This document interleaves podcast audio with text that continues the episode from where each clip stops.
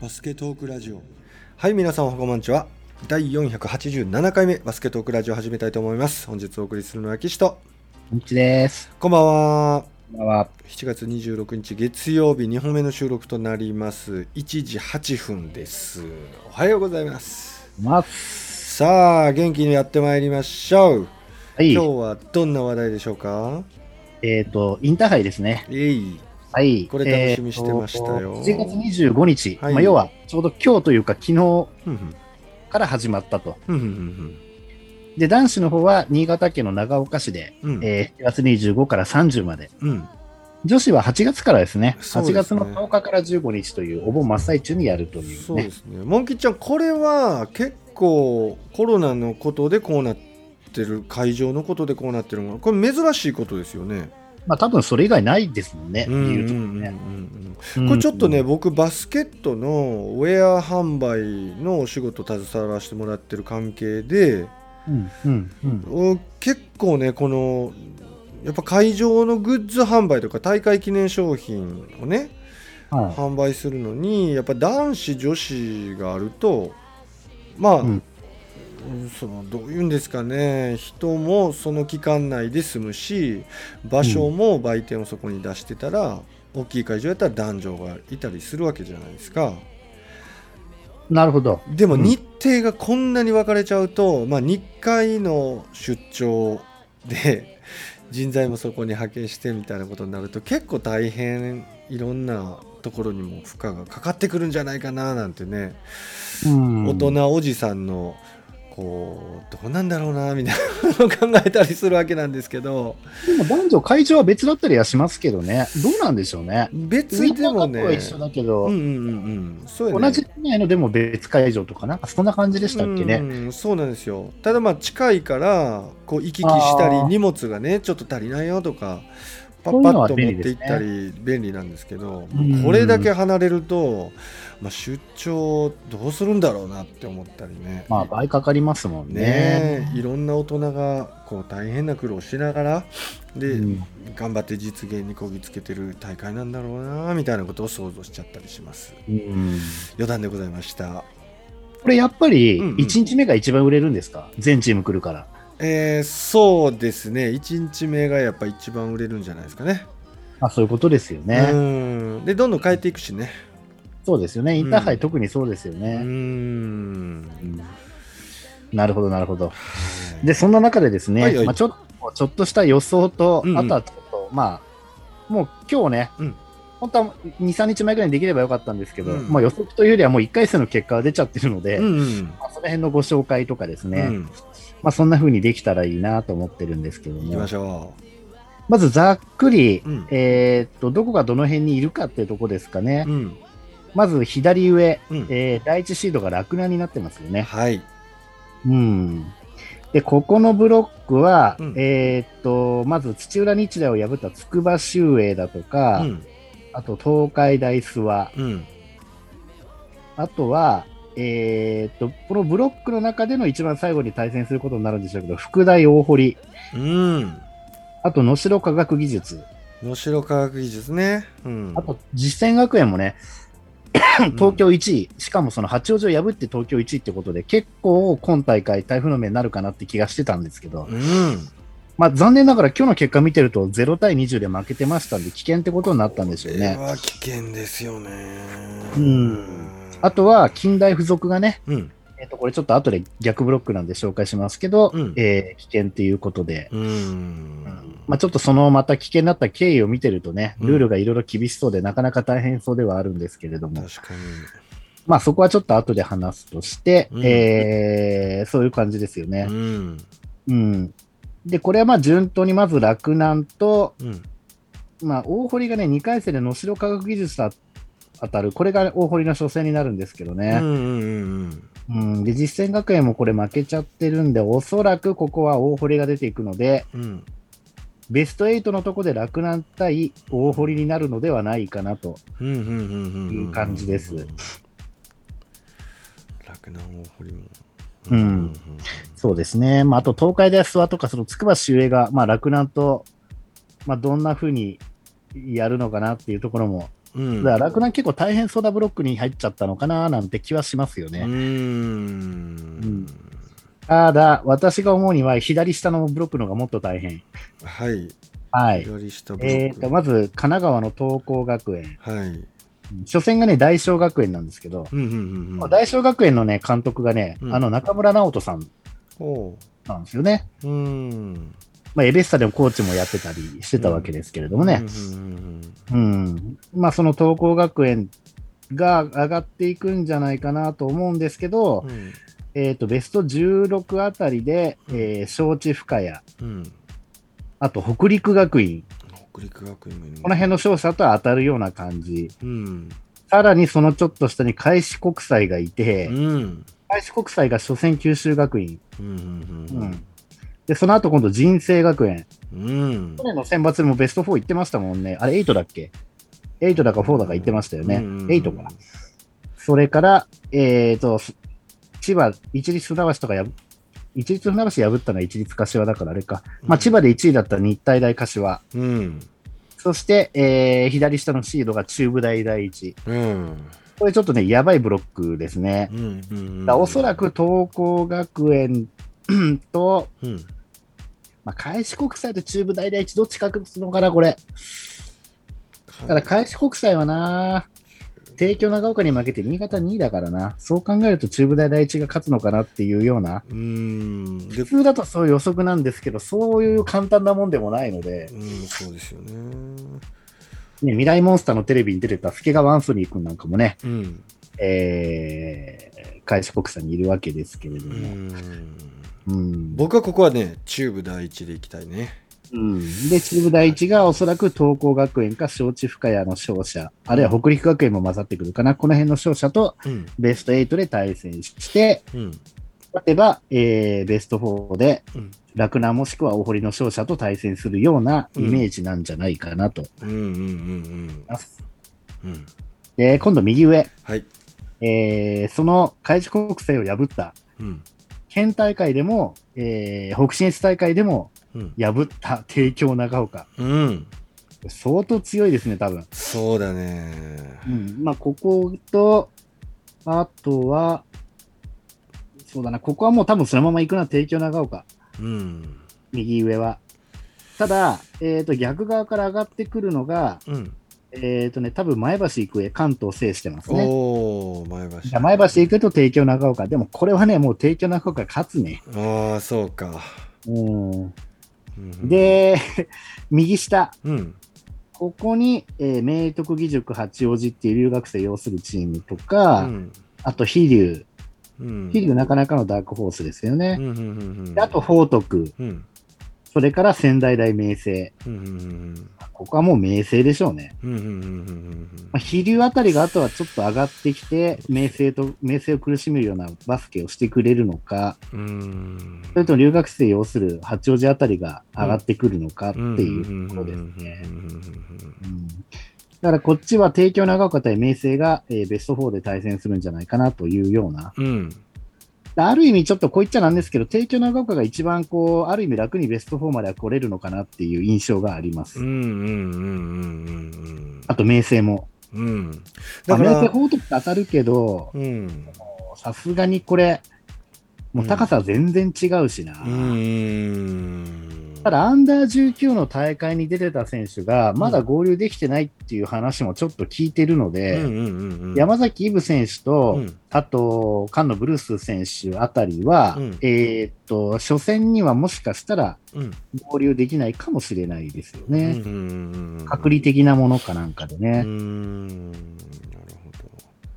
それでもでかいもんねまあ、そうですね。うん。っていうかもうそういう選手がいないときに逆にすごい活躍してる選手が出てきちゃって、うんうん。逆にイブ君たち戻ってきても、そのままこいつスタメンで使っちゃおうかなって思うぐらいの選手だったりするわけじゃないですか、正直。うん。以前、能代なんかもそんなチームだったりしましたけど、うん。内海選手とかね、なんか代表で行って戻ってきたらスタメンで使ってもらえなくなってるみたいな、うん。そんな時期もありました。合わせが良くないからっつってね。いや厳しい世界だからまあ予想として、やっぱりその帝京長岡と仙台大明星、うん。それから、私は洛南と大堀だと大堀かなと思うのうで、ん。まあ、大堀と、うん。あとはまあ中部大第一かな。うん。で、この4つの中でどこが勝つかなってところなんですけど、うん。まあ中部大第一が私は決勝に行くかなっていう、ああ、じゃあ、大堀と中部大第一どっち行くかな？これはでも中部大第一かな？留学生っていうか、うん。留学生じゃないけど、うん。なんかルーカス君っていう選手ね。はいはいはい190はい。うん。彼がいる方が強いような気もするけど、あの、福岡第一に競り勝ったの粘り強さの大堀って部分もね、うん。うん、これ読めないな。あと、帝京長岡と明星も読め。ん。うん明星はね、でもね、うん。やっぱり、うん。去年の選抜見てても思ったんですけどね、うん。シュートにだいぶ波がある。ああそっか。だから、イブ君とか、シュート確かにすごい入ってるけど、うんうん。でもそれってそれだけたくさん打ってるからなんですよね。して私、シュートの率がそんなに高い印象は、うん。でもアンダー19だと結局シュート率も高かったみたいですけどね、うん。30何パー、38とか9となんかそのぐらい決めてたんだったっでも彼のシュートってあんまりスナップ効いてない、コントロールで打ってるシュートみたいな帰り方するじゃないですか。うんなんか、ちょっと独特なシュートなんですよね、彼の軌道といいし、ボールのうん回転、シュートの回転とか。あの辺がやっぱり冬の選抜みたいに思うように入らない。うん最終的には勝負どころで決めたんで、彼すごいって話になってましたけど、うん打ってた割にはシュートあんまり入ってなかったんですよね、うん先発の時は。うん。まあ、あんだけ打ちはさすがに2、3本は入るっしょぐらい逆に打ってたみたいなところがあったんで、だそういう感じでいくと、プレーの正確さでね、帝京長岡が上回るようなことがあると、うん。うん。帝京長岡が来るって可能性もあるなとは思うんですけど、うん確かに面白いね。帝京長岡のバスケでもあんまり見れてないんですよね。うん。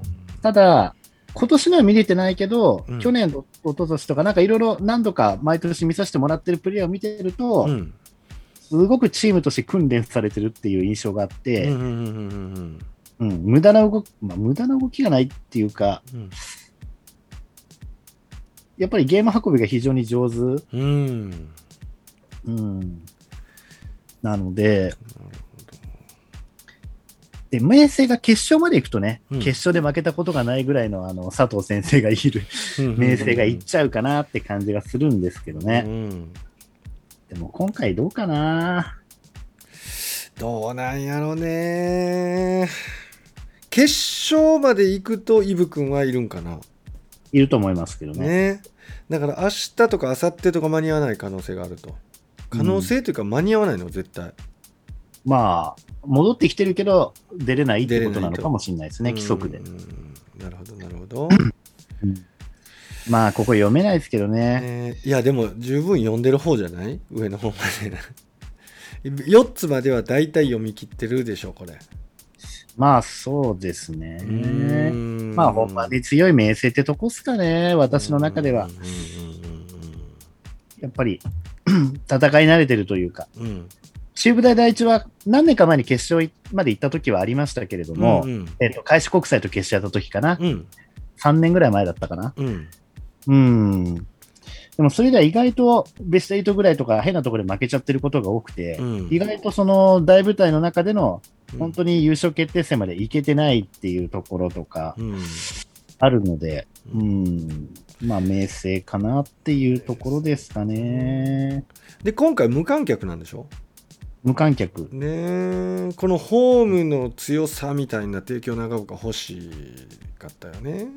そう、だから帝京長岡がうん明星と、うん、まあいい試合になるだろうな。これ本当1点争うような試合になるような気しますけどね。そうですよね。粘り強いチーム同士だから、うんうんうん本当に0コンマ何秒まで分かんないって試合になるかもしれないですね。ブザビで決まるかもしれないですね。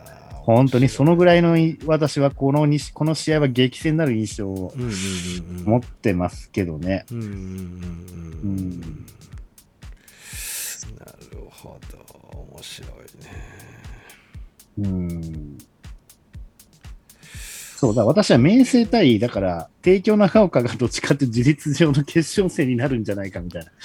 うんうんうんうん。印象で。この見てます。28日に行われる北陸帝京長岡これは北信越でやってるんかもですねやってるっていうか北陸がちょっと北信越あんまりうまいこといかへんかったんやねそうですねう。ーん感じですからね。なんかちょっと私の個人的印象ではね。うんうんうんうんなんかこうやって夏にあんまり勝てなくても冬でちゃんとベスト4までちゃっかり上がってくるっていう、なんかそういう印象がありますね、北陸って。そうやねうんで今回は2回戦の近代付属が、まあ、出てこないとで3回戦では和歌山南陵高校初出場で1回戦を破ってるわけなんですけどこれが北陸と対戦すると。いや、前橋育英じゃないかな。ああーそうか。私前橋育英が手前にあるんか。ほんで前橋育英対北陸がここで激突すると。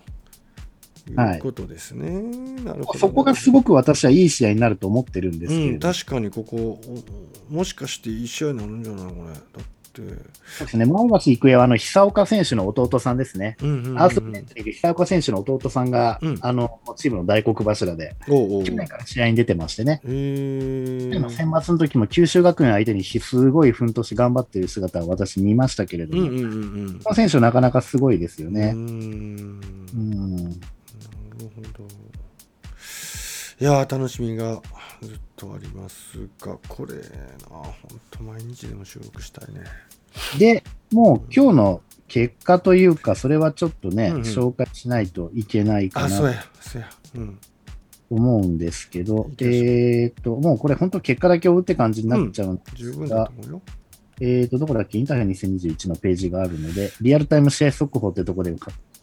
まず、えー高岡第一対筑波修英。うん筑波修英が93対74で勝ちましたので、はい。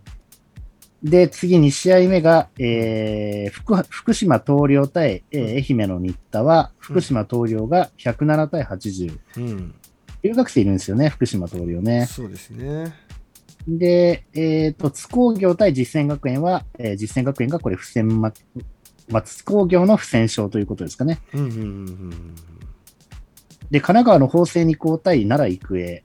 法政が勝ちました。75対67。うんうんで、八王子対、えー鹿児島仙台。うんうん。えーとね、日大の今エース的になって野口選手の母校ですけどね。うんえー八王子が86対55で勝ちました。で、次、えー東海大諏訪対徳島上東。うんえー東海大諏訪が99対52で勝利。うんで、能代科学技術対、えー出雲北陵。うん101対80。うん能代の勝ち。で、鳥取城北対西海学園。長崎の。これが、えー91対86で西海学園の勝ち。うんこれ延長だったらしいねおー、うんなるほど。うんで、ほ報徳学園対小林。うん92対77。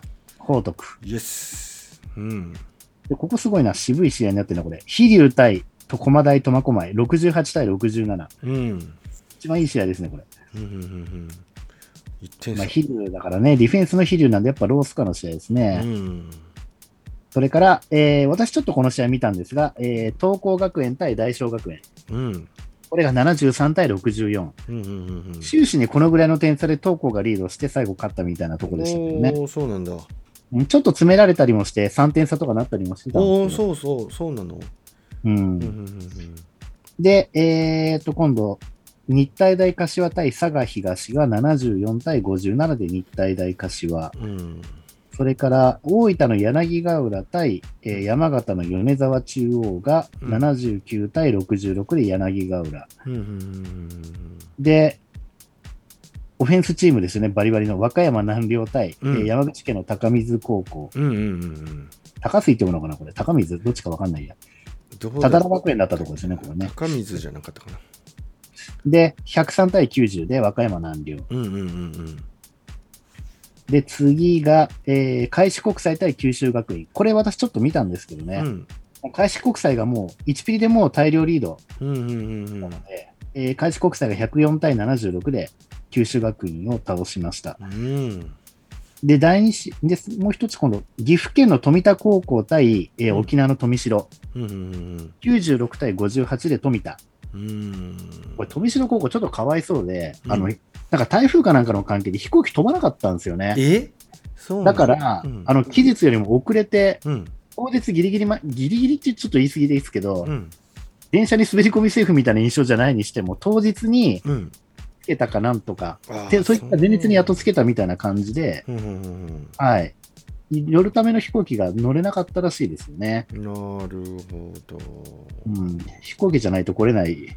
そうですよねね。ここはかわいそうでしたね。コンディション不良とかもしかしたらあったかもしれない。そりゃそうでしょううんで、えっ、と、盛岡一律対、えー愛知2位の安城学園は、うん盛岡一律が66対62で勝ちました。うんそれから、えー東海大甲府対、うん。えー北陸、うん。61対104で北陸の勝ちと。うんうんで、えー香川人生学園と、うん。えー滋賀県の草津東。うん。人生学園が77対65で勝ち。うん。で、招致深谷、うん。埼玉の招致深谷対岡山関西、うん。えー69対73で招致深谷。うんで、北陸学院対、えー宇都宮工業は、えー87対64で、えー北陸学院とうん。いうことですね。まあ、招致深谷も強いな。ねえ。もう名門と言われてもいいもんね。う。うん。んこだって小中華10年ぐらいじゃないんですか？え？ここ10年ぐらいじゃないですか小中そうですねなんかのね、選抜の時にいきなり一回ベスト4行って、そこからね、常連になっちゃったんですよね。ほうほうほうほうほうほうすごいねうわ、まあ、そうですね。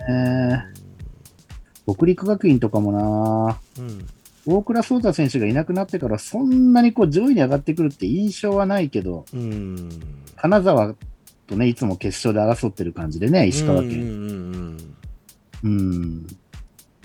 九州学院もね、去年私めちゃくちゃ大応援してましたけど、うんうん今回はちょっとね、相手が悪すぎましたね。いきなり開志国際はう。ん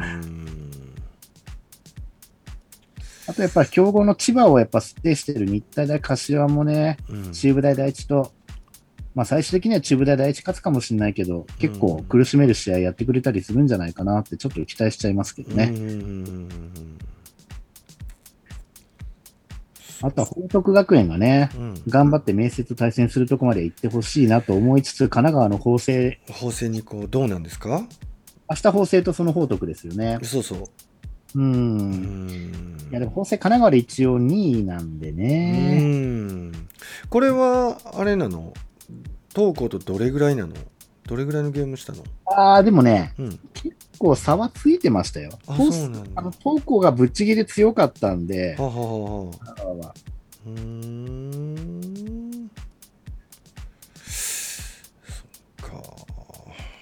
だからまあうんそこは、どうだったかな。なんかスコア見ればわかるんですけどね。うーん勝ってほしいな高校もなんだかんだ言って留学生みたいなのいますからね。ススタートじゃないにしても結局チームで一番点上げたりしてる。うんうん。うん結構ゴール下だけじゃなくて45度あたりのディフェンスなんかも結構頑張ってましたね。うーんまあそんな留学生っぽいのまで結局入っちゃったと。うんうんそういう中で戦わなきゃいけない、あの、報徳学園も大変だと思いますが。うんうんでも私その大将との試合見てましたけど、うんやっぱオフェンス、ディフェンスともにうん、やっぱ迫力ありましたね。うーん。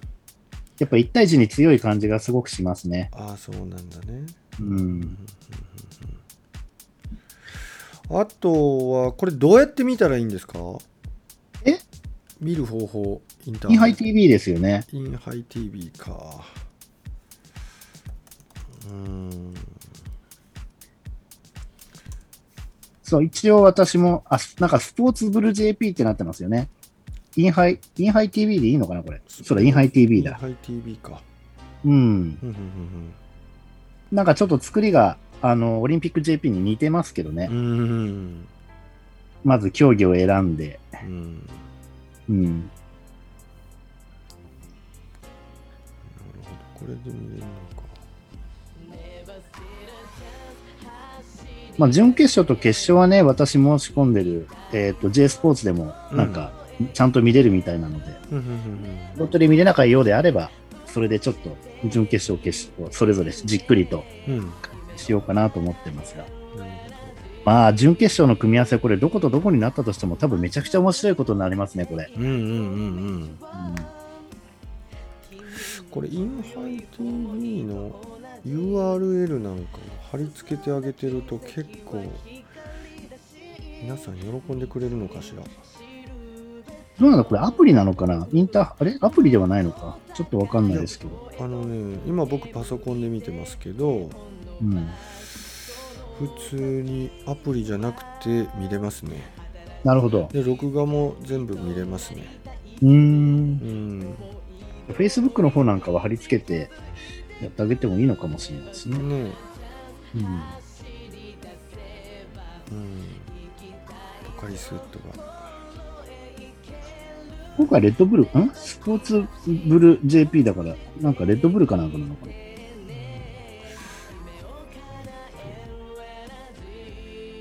レッドブルなの？なんかポカリスエットになっスポーツブルってなってるから勝手にレッドブルかなと思ったんですけど、いやポカリスエットですね。ポカリスエットかな。はい本当だ、ポカリスエットだ。あれ結果しか見れないのかどう一覧から動画を選ぶとこちらの画面で再生されます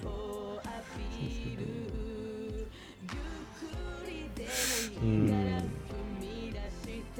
ちょっとまだ全部見れると言ったものの見れないか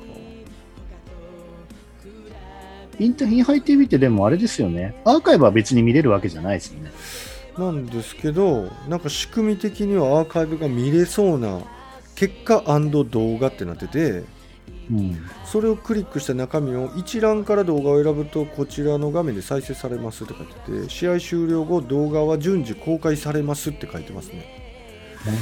一覧に表示されていない場合今しばらくお待ちくださいなんでもうちょっとしたら公開されるのかなという雰囲気のことを書いてますよね、なるほど。うん、でも今のところは見れないですうんうんうん。血管と動画ってところありますもんね。うんうんうんうんそうなんですよもうじき見れないいいびっくりした怖い怖い 答えてくれました。そうそうそうそう。Google 君が。うんうんうんうん。まあこんなんで URL ちょっと貼り付けておきましょう。で、このページ、実際にあの、試合のこう、4ピリまでの、うんあれ、ボックス、ボックススコアというか、うん。ピリオドごとの得点とかもちゃんと見れるようになってるのでいいですね。そうですね。うん。ちょっと情報量が少ないのかなと思いきや見やすいです。意外と。うん。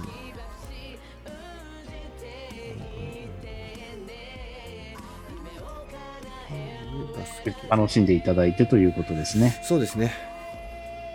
了解ありがとうございます。はい。今日はこんなとこですか？はい。ありがとうございました。さて、487回目バスケットークラジオ皆さんも楽しんでいただけましたでしょうか？インターハイ等々盛り上がる最近のバスケ事情をできるだけ詰めてね、モン吉さん配信したいと思います。はい。えー本日お送りしましたのは岸とみきちでした。は See you next time. バイバイ。